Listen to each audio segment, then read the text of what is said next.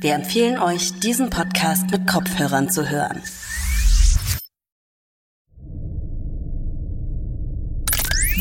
Thunderbird, Missionstag 270.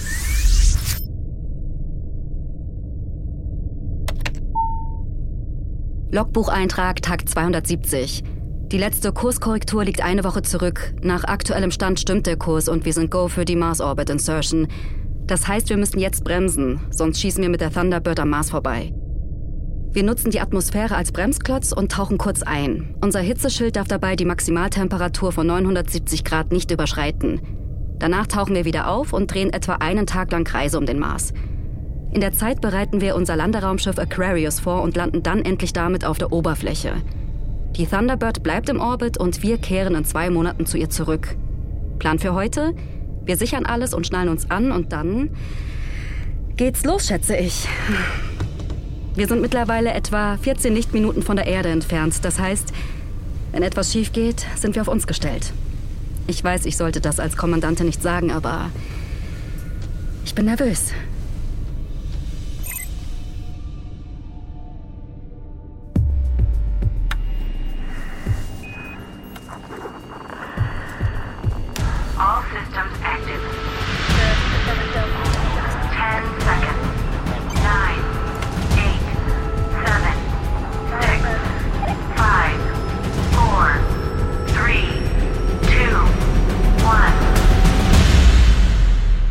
Mission Mars.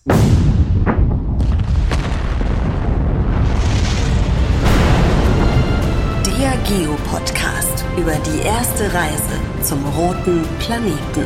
Eine Produktion der Audio Alliance. Hallo, ich bin Michael Büker, Astrophysiker und Wissenschaftsjournalist. In diesem Podcast trifft Forschung auf Fiktion. Ihr hört abwechselnd ein Hörspiel über die Crew der Thunderbird und ich erzähle euch, was die Wissenschaft schon heute über eine Reise zu unserem Nachbarplaneten weiß. Folge 5.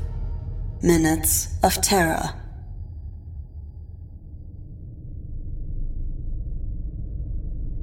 Okay. Gut, es geht los, Leute.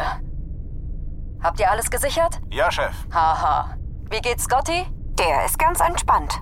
Na, wenigstens einer. Isaac, wie ist die Lage bei dir? Kurs passt. Winkel ist eingestellt. Go für Bremsmanöver in der Marsatmosphäre. Eindringen in die Atmosphäre in T-20 Minuten. Alle angeschnallt? Was zur Hölle war das? Oh mein Gott. Oh Gott. Oh, scheiße, scheiße. Hallo, was ist denn? Isaac! Tank 3 wurde von irgendwas getroffen. Und jetzt? Ich... Ich weiß es nicht.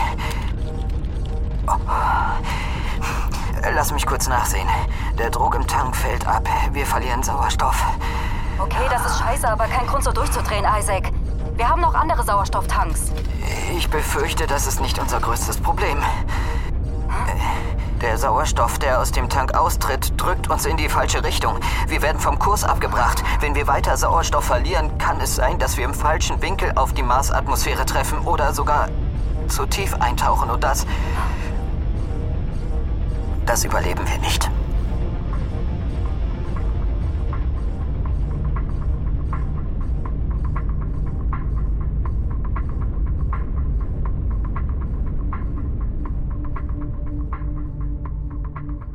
Die Crew der Thunderbird befindet sich im Anflug auf den Mars.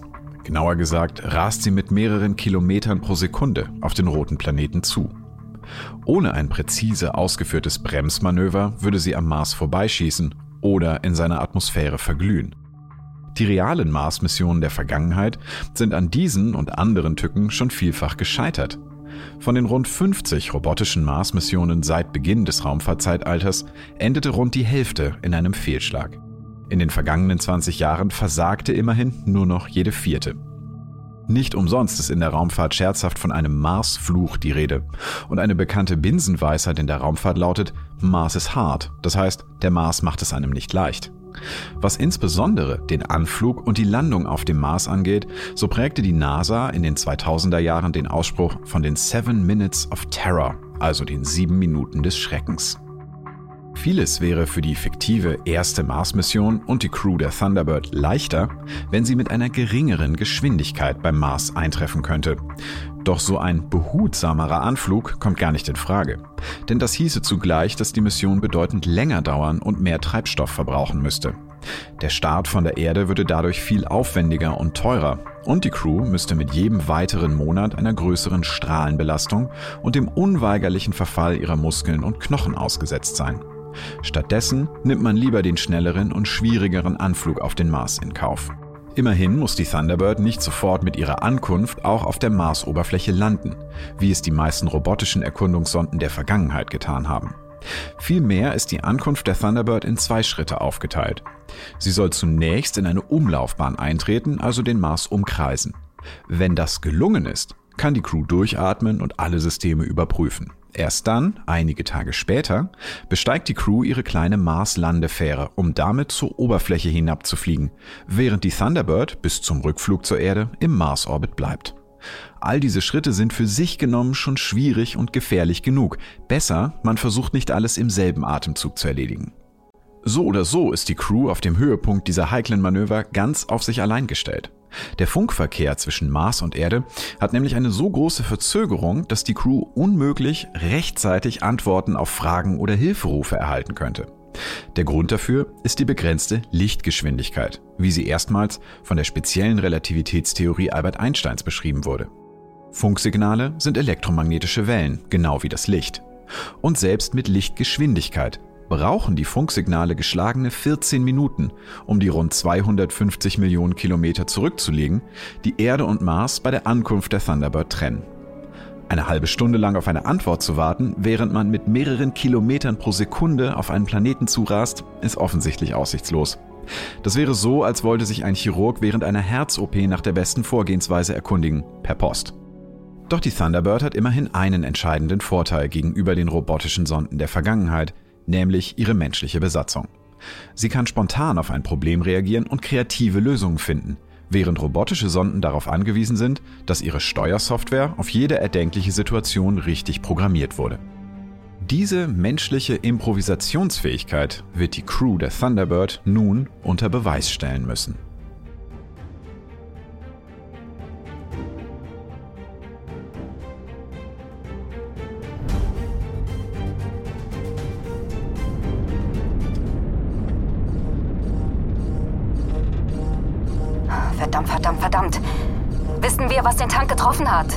Wahrscheinlich ein Mikroasteroid.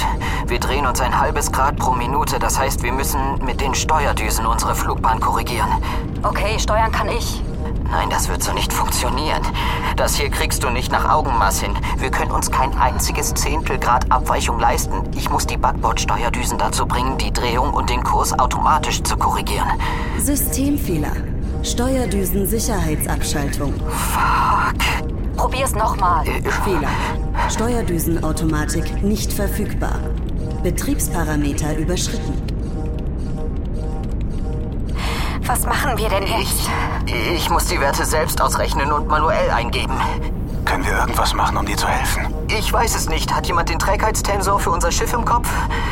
Isaac, das ist dein Fachgebiet, das weißt du doch eigentlich. Ja, eigentlich. Isaac? Versuch doch Calvin zu erreichen. Ach, das wird nichts bringen. Bis die auf unseren Hilferuf antworten können, sind wir längst in unsere Moleküle zerlegt. Isaac, versuch mal alles auszublenden, außer meine Stimme. Das sagst du so einfach. Du hast hier die Ruhe weg. Glaub mir, ich habe auch riesige Angst. Aber ich weiß auch, dass ich nichts dagegen ausrichten kann. Das ist dein Spezialgebiet, Isaac. Und ich weiß, du kannst das schaffen. Du bist nicht ohne Grund der einzige von tausenden Raumfahrttechnikern, der es an Bord der Thunderbird geschafft hat. Ich bin nicht gemacht für solche Situationen. Anna ist die Leiterin, nicht ich. Die würde sich an meiner Stelle nicht so fertig machen. Anna hat keine Ahnung von den Zahlen dahinter. Du machst dich doch nur so fertig, weil du so viel über uns andere nachdenkst. Scheiß mal auf uns. Du kannst das. Mach einfach deinen Job, als wär's ein ganz normaler Arbeitstag. Und jetzt atmest du mit mir. Ganz langsam.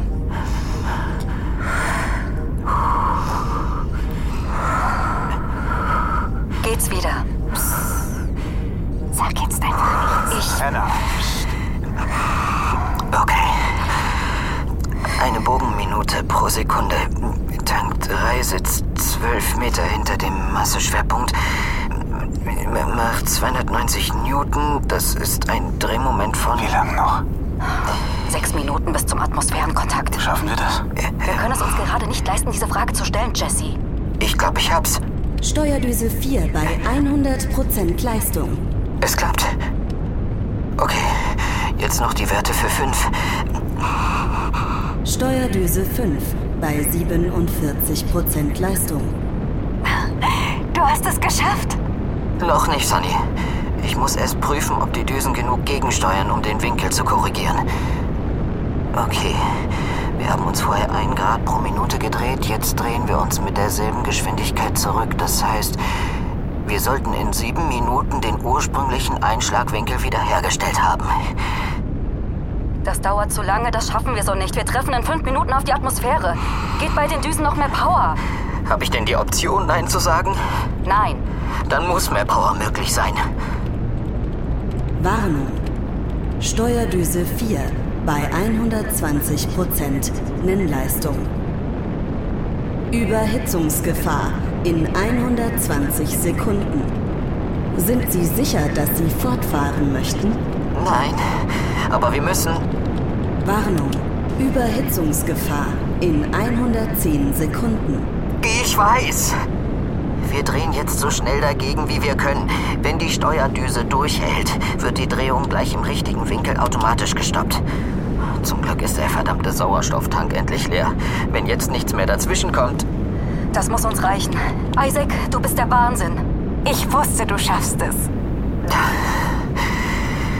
Ich mache nur meinen Job.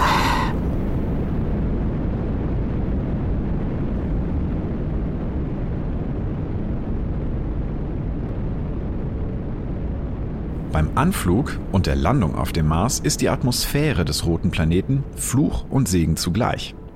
Sie ist ein Segen, weil sie einem anfliegenden Raumschiff ein scheinbar kostenloses Bremsmanöver ermöglicht. Das Raumschiff kann durch Eintauchen in die Atmosphäre einen großen Teil seiner riesigen Anfluggeschwindigkeit abbauen, ohne dafür Triebwerke zünden und Treibstoff verbrennen zu müssen. Doch dieses Bremsmanöver hat einen Preis. Die Reibung an der Luft heizt das anfliegende Raumschiff extrem auf. Es braucht ein Hitzeschild, um den extremen Temperaturen standzuhalten und nicht zu zerbrechen und zu verglühen. Wie wichtig ein präziser Anflug auf die Marsatmosphäre ist, zeigt die haarsträubende Geschichte der NASA-Raumsonde Mars Climate Orbiter. Sie wurde 1998 gestartet, um einige Jahre lang den Mars zu umkreisen und sein Wetter zu erforschen. Doch sie hat den roten Planeten letztlich nie umkreist. Neun Monate war die Sonde im Flug und als ihr Bremsmanöver auf die Marsatmosphäre begann, befand sie sich 150 Kilometer tiefer, als sie sein sollte, sodass die extreme Luftreibung die Sonde zerbrechen und wahrscheinlich verglühen ließ. Was war passiert? Der Mars Climate Orbiter war für die Verhältnisse der 90er Jahre mit 330 Millionen Dollar eine vergleichsweise billige und einfache Marssonde. Die simple Konstruktion hatte unter anderem zur Folge, dass die Sonde während ihres Flugs außergewöhnlich häufig ihre Steuerdüsen benutzen musste, um ihre Lage im Raum zu korrigieren, zum Beispiel um die Antenne in Richtung der Erde zeigen zu lassen. Jedes dieser Steuermanöver veränderte jedoch auch minimal die Flugbahn der Sonde. Um diese Änderungen zu verfolgen, wurde eine Software eingesetzt, um aus den Verbrauchsdaten der Steuerdüsen die neue Flugbahn präzise zu berechnen. Genau diese Berechnungen schlugen jedoch unbemerkt fehl, denn ein Teil der Software berechnete die Veränderung des Impulses in der dafür vorgesehenen physikalischen Einheit Newtonmeter, während ein anderer, älterer Teil der Software ihn in der amerikanischen Einheit Kraftpfundsekunde verarbeitete. Im Ergebnis wurden die Auswirkungen der Steuerdüsenzündungen auf die Flugbahn systematisch unterschätzt. Die Sonde sollte eigentlich mehr als 200 Kilometer hoch über der Marsoberfläche zum Bremsmanöver auf die Atmosphäre treffen. Stattdessen hatte sich die Flugbahn auf dem Weg von der Erde zum Mars so verschoben, dass die Sonde weniger als 60 Kilometer hoch über der Oberfläche flog. Auf dieser Höhe war die Atmosphäre jedoch viel zu dicht für die kleine, kaum geschützte Raumsonde und sie wurde zerstört. Noch im selben Jahr verlor die NASA eine weitere Marssonde wegen eines anderen Softwarepatzers. Der Mars Polar Lander stürzte aus 40 Metern Höhe ungebremst zur Marsoberfläche und zerschellte, weil die Steuersoftware irrtümlich die Schwingung der Landebeine im Flug als Zeichen dafür interpretierte, dass der Boden schon erreicht war und die Bremstriebwerke abschaltete. Immerhin hat die NASA aus all diesen Fehlschlägen gelernt. In den vergangenen 20 Jahren hat sie zehn weitere Sonden zum Mars geschickt und keine davon verloren. Weniger Glück hatten bisher die russische und die europäische Raumfahrt. Ihnen ist trotz mehrerer Versuche keine einzige erfolgreiche Landemission auf dem roten Planeten gelungen. Für die Crew der Thunderbird hängt alles davon ab, ihre Flugbahn in die Marsatmosphäre exakt unter Kontrolle zu halten. Ein zu flaches Auftreffen könnte bedeuten, dass das Raumschiff nicht genug Geschwindigkeit verliert und den Mars verfehlt. Eine Rückkehr zur Erde wäre dann immer noch möglich, doch die Chance auf eine Landung auf dem Mars wäre unwiederbringlich verloren. Viel dramatischer wäre ein zu tiefes Eintauchen.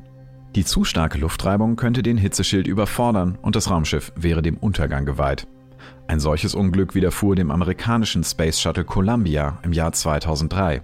Beim Rückflug zur Erde konnte das Raumschiff der Luftreibung nicht standhalten. Es zerbrach und sieben Astronautinnen und Astronauten verloren ihr Leben. Der Crew der Thunderbird sind diese Gefahren nur allzu bewusst, während sie auf ihre Monitore starren und das Auftreffen auf die Marsatmosphäre erwarten.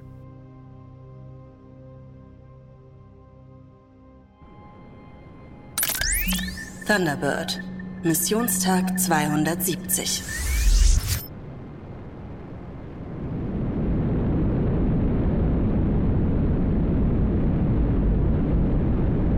Gut festhalten, Leute, es wird holprig. Eintritt in die Atmosphäre in 20 Sekunden. Isaac, was sagt die Temperatur? Der Hitzeschild ist bei 600 Grad. 620 Grad. 650 Grad. Position stimmen? Yes. 700 Grad. 750 Grad. 10 Sekunden. 800 Grad. Isaac, nimm meine Hand, bitte. Was war das? Scheißegal. 5 Sekunden. Max Q, höchste Belastung. 900 Grad. Wir haben das Schlimmste hinter uns. Entwarnung? Noch nicht, wir bremsen weiter. Ich glaube, wir haben es geschafft. Leute, ich gratuliere. Wir sind die ersten Menschen, die es in die Marsatmosphäre geschafft haben. Und dann auch noch lebendig. Doppelter Erfolg quasi.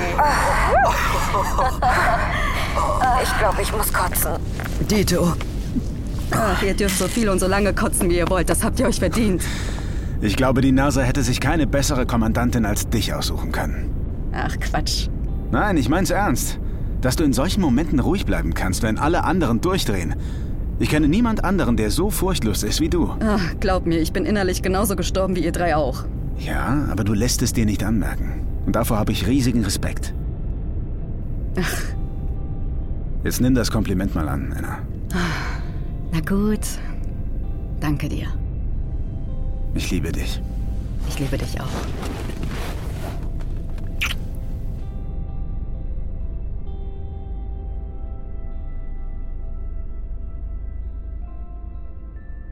Nach dem erfolgreichen Eintreten in die Mars-Umlaufbahn hat die Crew der Thunderbird Gelegenheit, durchzuatmen.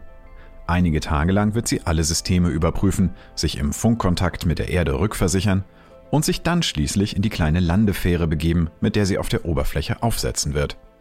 Doch warum genau gibt es diese Zweiteilung? Warum nicht direkt mit der Thunderbird auf dem Mars landen? Zum einen bietet es, wie bereits geschildert, mehr Flexibilität und mehr Sicherheit, die beiden heiklen Manöver des Eintritts in die Umlaufbahn und der Landung getrennt durchzuführen. Doch vor allem vereinfacht es die Konstruktion der Thunderbird enorm, wenn sie nicht auf eine Landung ausgelegt sein muss. Die Belastung beim Abstieg durch die Atmosphäre, die Statik des Raumschiffs in der Schwerkraft auf der Marsoberfläche, der allgegenwärtige feine Sand. Für all das muss die Thunderbird nicht ausgelegt sein, wenn sie im Orbit bleibt. Sie braucht keine Fallschirme, keine Landebeine und keine Ausstiegsrampe. All das übernimmt stattdessen eine kleine Landefähre, die nur für diesen Zweck konstruiert ist. Nach diesem Prinzip liefen auch die Mondlandungen der 60er und 70er Jahre ab. Von der Erde zum Mond geflogen sind dafür zwei aneinander gekoppelte, sehr verschiedene Raumschiffe. Erstens das Kommando- und Servicemodul mit großen Vorräten für die Tage und Wochen im All und Platz für drei Astronauten, ähnlich wie in einem Campingbully. Daran angedockt war die viel kleinere Mondfähre mit Platz für nur zwei Astronauten und Vorräten für wenige Stunden bis Tage auf dem Mond, kaum größer als eine fliegende Telefonzelle mit riesigen Beinen und Triebwerken.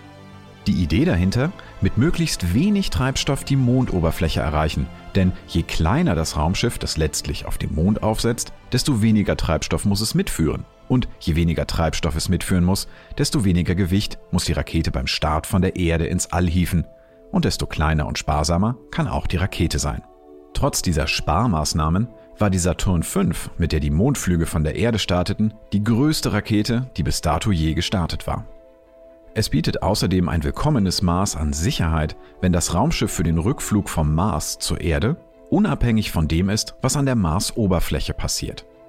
Die Thunderbird muss keinen Sandsturm, keine Kollision mit einem Marsfahrzeug und kein Missgeschick beim Bedienen einer Luftschleuse fürchten. Sie umkreist den Planeten und wartet darauf, dass die Crew zurückkehrt und nach Hause gebracht wird. Sofern bloß die Landefähre in der Lage ist, die Besatzung von der Marsoberfläche hoch in die Umlaufbahn zu bringen und an der Thunderbird anzudocken, steht der Heimreise nichts im Wege. Wenn die Crew der Thunderbird auf der Marsoberfläche ihre Landefähre einmal verlassen hat, wird sie nicht allein darin ihre Zeit zubringen, sondern eine Basis vorfinden, in der Werkzeuge und Vorräte auf sie warten. Alle Raumfahrtagenturen, die heute an künftigen Mars-Missionen arbeiten, planen damit, dass Vorräte und Ausrüstung, bevor Menschen den Mars erreichen, von robotischen Sonden auf der Oberfläche abgesetzt werden. Auch die Crew der Thunderbird wird ihre Vorräte nach und nach auf der Oberfläche einsammeln und in ihre Basis bringen, um ideal für die Erkundung des Mars ausgestattet zu sein. Vorausgesetzt natürlich, die Landung gelingt.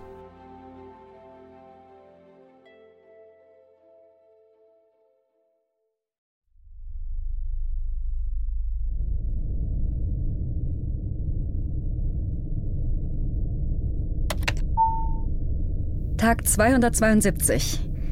Wir sind jetzt seit anderthalb Tagen im Mars-Orbit. Vor etwa zwei Stunden haben wir nochmal gebremst und sind damit jetzt langsam genug, um mit der Aquarius zur Landung auf der Marsoberfläche anzusetzen. Die Fallschirme sind bereit, die Helme poliert, die Nerven blank. Das letzte Update von der Erde kam gestern Abend. Alle Systeme auf Go. Sogar Steuerdüse 4 hat es überstanden. Alan March will Isaac eine Auszeichnung für besonderes Engagement verleihen. Die ich gar nicht haben will. Die er gar nicht haben will. Wir anderen finden, er sollte sie annehmen, aber Isaac ist wie immer zu bescheiden. Ich melde mich wieder von der Marsoberfläche. Hoffe ich.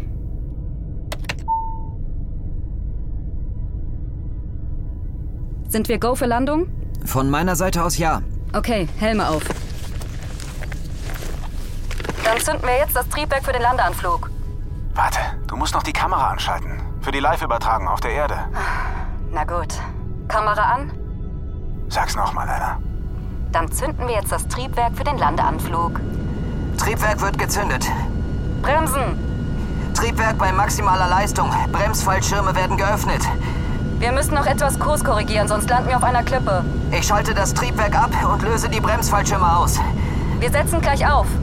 Hauptfallschirme sind geöffnet. Letzte Triebwerkszündung. Landebeine ausgefahren. Nur noch wenige Meter. Kontakt. Triebwerk abgeschaltet. Houston, ich weiß, ihr hört das erst in einer Viertelstunde, aber wir haben es geschafft.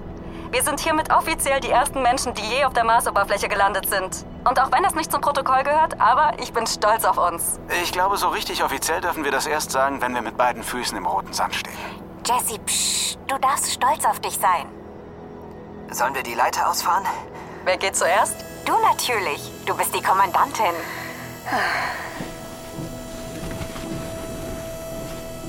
Schatz, warte, die Kamera. Ah, richtig, richtig. Hätte ich fast vergessen.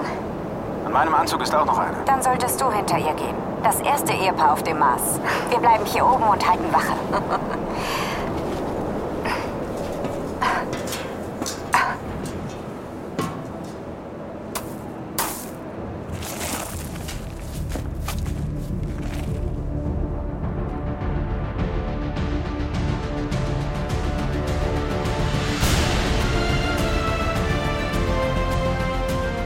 Mission Mars.